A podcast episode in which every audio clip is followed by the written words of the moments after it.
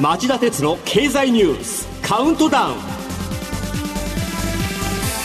皆さんこんにちは。番組アンカー経済ジャーナリストの町田鉄です。こんにちは。番組アシスタントの杉浦舞です。今日も新型コロナ対策をして放送します、えー、昨日の朝早くモデルナ製の新型コロナワクチンの163万回分の使用を見合わせるよう国内の流通を手掛ける武田薬品工業が接種会場向けに要請しました。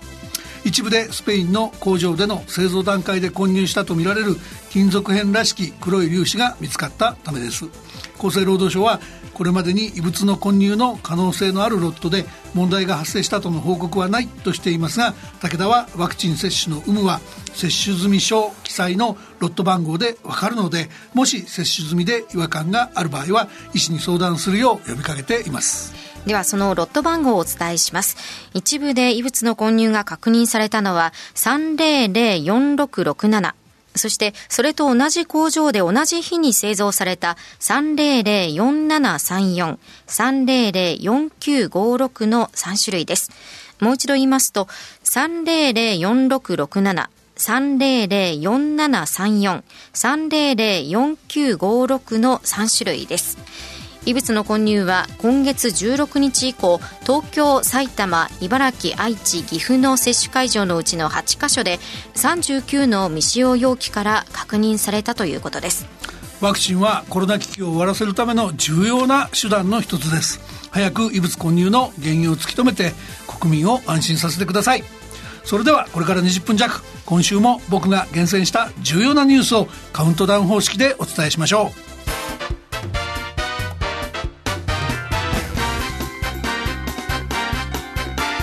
町田哲郎経済ニュースカウントダウン。では10位のニュースから始めましょう。使い捨てストローやスプーンの有料化再利用を義務付け。対象は年5トン以上使う事業者。月曜日経済産業省と環境省が新制度案を示す。経済産業省と環境省は有識者有識者会議で6月に成立したプラスチック資源循環促進法に基づく新制度の具体案を示しました。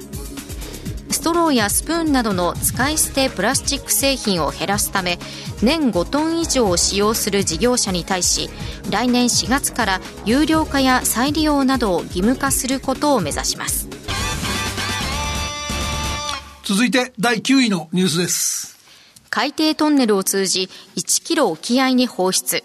水曜日、処理済み汚染水の処分方法を東電が発表。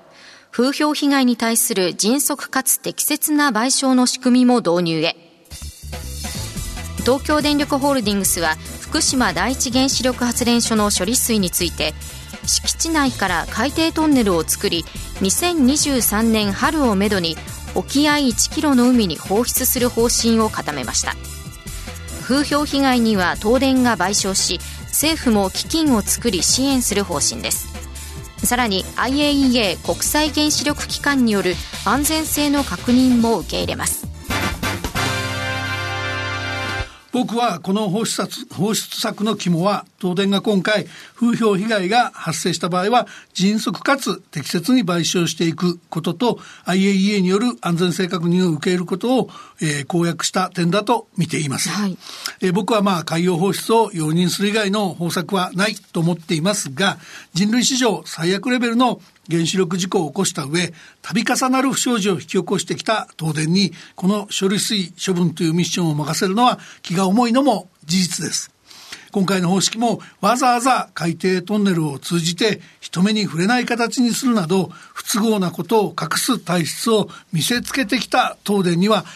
最もやらせてはいけない方式に移ります。ごく最近まで風評被害は風評だから賠償しないって言っていた無責任な体質の会社なんですよ。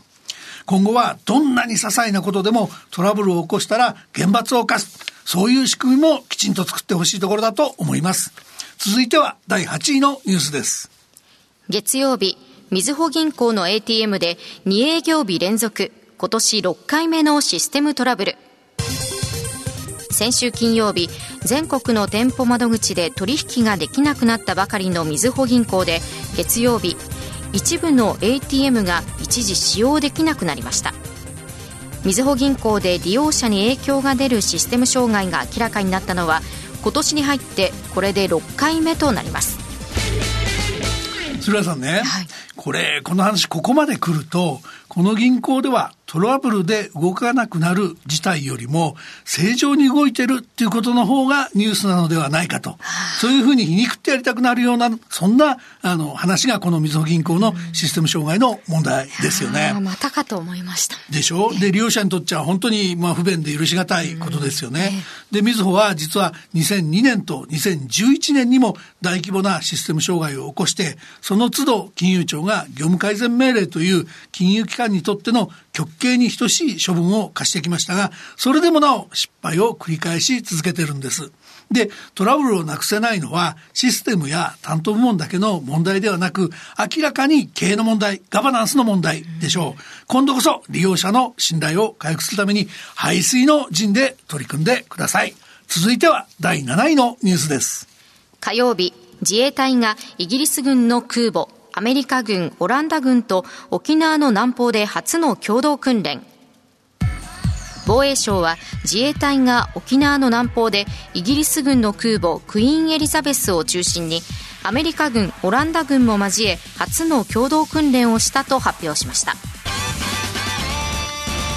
一方で中国中国軍はこの訓練の情報収集をしっかりやってたみたいなんですね。統合幕僚幹部によると、この訓練と同じ火曜日の未明、中国海軍のミサイル駆逐艦など3隻が沖縄本島と宮古島の間の海域を南下し、太平洋に向けて航行したことが確認されました。で、防衛省自衛隊は、総海底1隻、小海機2機を出動させて、情報収集と警戒監視に当たったということです。はい、で、その後、水曜日と木曜日には、中国軍の偵察用無人機など3機が、やはり沖縄本島と宮古島の間の空域を通過、太平洋まで飛行したのが確認されており、これらにも自衛隊の戦闘機が緊急発進して対応したとのことです。続いては第6位のニュースです。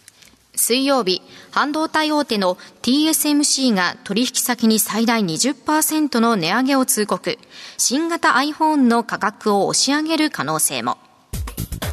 現地のメディアによると、台湾の半導体大手 TSMC が最大20%の値上げを実施することが分かりました。去年の秋から今年春に行った値上げに続くものですが、今回の値上げは過去最大とされ、新型 iPhone の価格を押し上げる可能性も指摘されています。えー、TSMC が属する半導体業界では、アメリカの経済誌が水曜日、アメリカの半導体大手ウエスタンデジタルが記憶シェアホールディングス、旧東芝メモリの買収協議を進めており、来月半ばにも合意の可能性があると報じました。この業界の動きの速さは相変わらずで、東芝救済を目論んだ日本政府の甘さも浮き彫りになっています。続いては第5位のニュースです。昨日、総裁選の来月29日実施を自民党が決定。岸田前政調会長が立候補を正式に表明。自民党の総裁選が来月29日の投開票に決定しました菅総理岸田前政調会長が立候補を決めており高市前総務大臣や下村政調会長も意欲を示しています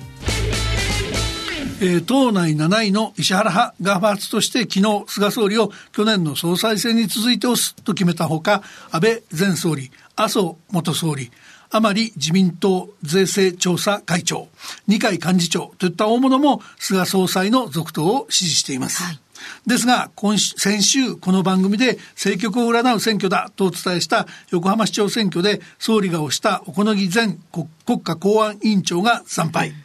総理のコロナ対策などへの国民の不満が溜まっていることも浮き彫りになっています。今回は党員選挙があるほか、総選挙も行われますから、えー、どういう選択になるか注意深く見守っていきたいと思います。えー、続いて第4位のニュースです。昨日、カブール周辺で70人以上が亡くなる自爆テロ。IS が犯行声明を出し、タリバンとアメリカが厳しく非難。各国の退避支援は難航か。アフガニスタンの首都カブールの国際空港周辺で2回の爆発を伴う自爆テロがありアメリカ兵13人を含む70人以上が死亡した模様です。過激派組織 IS イスラミックステートが犯行声明を発表。これに対し日本のメディアにタリバンの報道担当幹部があらゆる措置を講じて裁きを下すとコメントしたとのことです。アメリカのバイデン大統領も緊急会見で IS 関連組織の犯行と断定し強く非難した上でアメリカ人や地元協力者の退避について軍が撤退後も続けると述べましたが具体策は示していません。えー、この緊迫する状況の中で自衛隊の法人救出活動はどうなっているのかうん気になりますね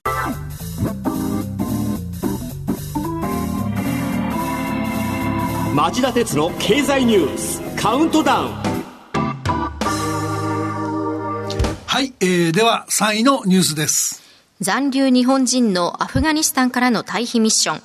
自爆テロ発生で情勢はいよいよ緊迫したものに。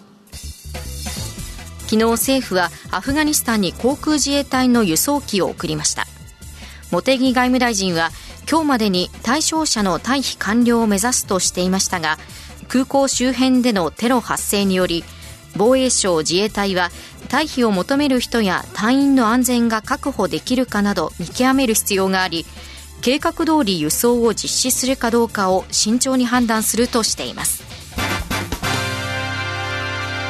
まあ、3位のニュースですけど、これ今日しっかりお伝えしたかったニュースなんですよね。ここまでの政府の救出活動を要約すると、他の G7 主要7カ国と違って、えー、調整に手間取ってタリバンによるカブール制圧直後、特に翌日ですね、自国の輸送機を送り込めなかったたった一つの国が日本だっていうんですね。うんはい、それで遅れること11日、ようやく昨日、えー、カブールに自衛隊機を送り込み、隣国パキスタンに拠点を置いて、複数回に分けて法人らを輸送しようとしたところ、今度はもう現地が危険で、対象者が空港に来られず、えー、この日は一人も退避させられなかったというんです。で、4位のニュースでお伝えしたように、カブールではアメリカ軍が警備に従事してるんですが、国外に脱出したい市民が殺到、周辺でテロが起きるとの情報が入ってたこともあり、ベルギー、オランダ、フランスなどは、すでに昨日のうちに涙を飲んで自国民の空からの脱出作戦脱出作戦を打ち切ったと言います。うんはい、そうした中で政府は今月今日一日に命運を託して最大限、うん、最大数百人規模を想定して順次退避させる計画だったんですが、テロが実行されたことにより事態が流動化してしまいました。すでに400人近い人を受け入れることに成功した韓国と比べても日本の対応が遅かった感は否めません。なんとか一人でも多く救出できることを祈りますが、えー、この対応、新型コロナと同じように日本の危機対応の弱さ、の象徴ではないでしょうか。落ち着いたらしっかり総括する必要がありそうです。続いては第2位のニュースです。今日から今月3回目となる緊急事態宣言地域の拡大。33都道府県が緊急事態宣言かまん延防止等重点措置の対象に。政府は今日から緊急事態宣言の対象に北海道、宮城、愛知など8道県をまん延防止等重点措置に高知など4県を追加しました一方子どもの感染が増加傾向にあるとして幼稚園や小中学校などに80万回分の抗原検査キットを配布する方針ですえー、対策を小出しにしちゃダメだと、この番組で口を酸っぱくして言い続けていきましたが、今回も政府の対策は小出しに終わりました。次のニュースを聞いてもらえば、そのダメさが招いた深刻な危機が本当によくわかると思います。本日のカウントダウン第1位のニュースです。第5波が全国に急拡大。新規感染が最悪のステージ4。43都道府県に増加。デルタ株が全国に広まり日本経済新聞によりますと火曜日の段階で人口10万人あたりの直近1週間の新規感染者が25人以上となるステージ4が43都道府県に増加しています陽性者数は昨日までの1か月間に1.6倍増えて136万人になりました。また自宅療養者は先週水曜日までの1か月で10倍近い13万人弱に急増しています。このニュースデータの羅列になっちゃって恐縮だったんですが、この1ヶ月でコロナ危機がいかに深刻になったか、改めて認識してもらえたんじゃないでしょうか。で、杉田さん、ここでもう一つ、今僕がすごい気になっているデータを紹介してください。はい。厚生労働省によると、20歳未満の感染が急増しており、火曜日までの1週間の感染者は3万427人と、1ヶ月ほど前と比べて5.5倍に急増しています。で、こうした中で無観無観客で開催されている東京パラリンピックで、都内の学校の子供たちが競技を見る学校連携観戦が水曜から始まりました。保護者の反対や学校の判断でだいぶ減ったとはいうものの、なお期間中に2万人余りが参加する見通しだと言います。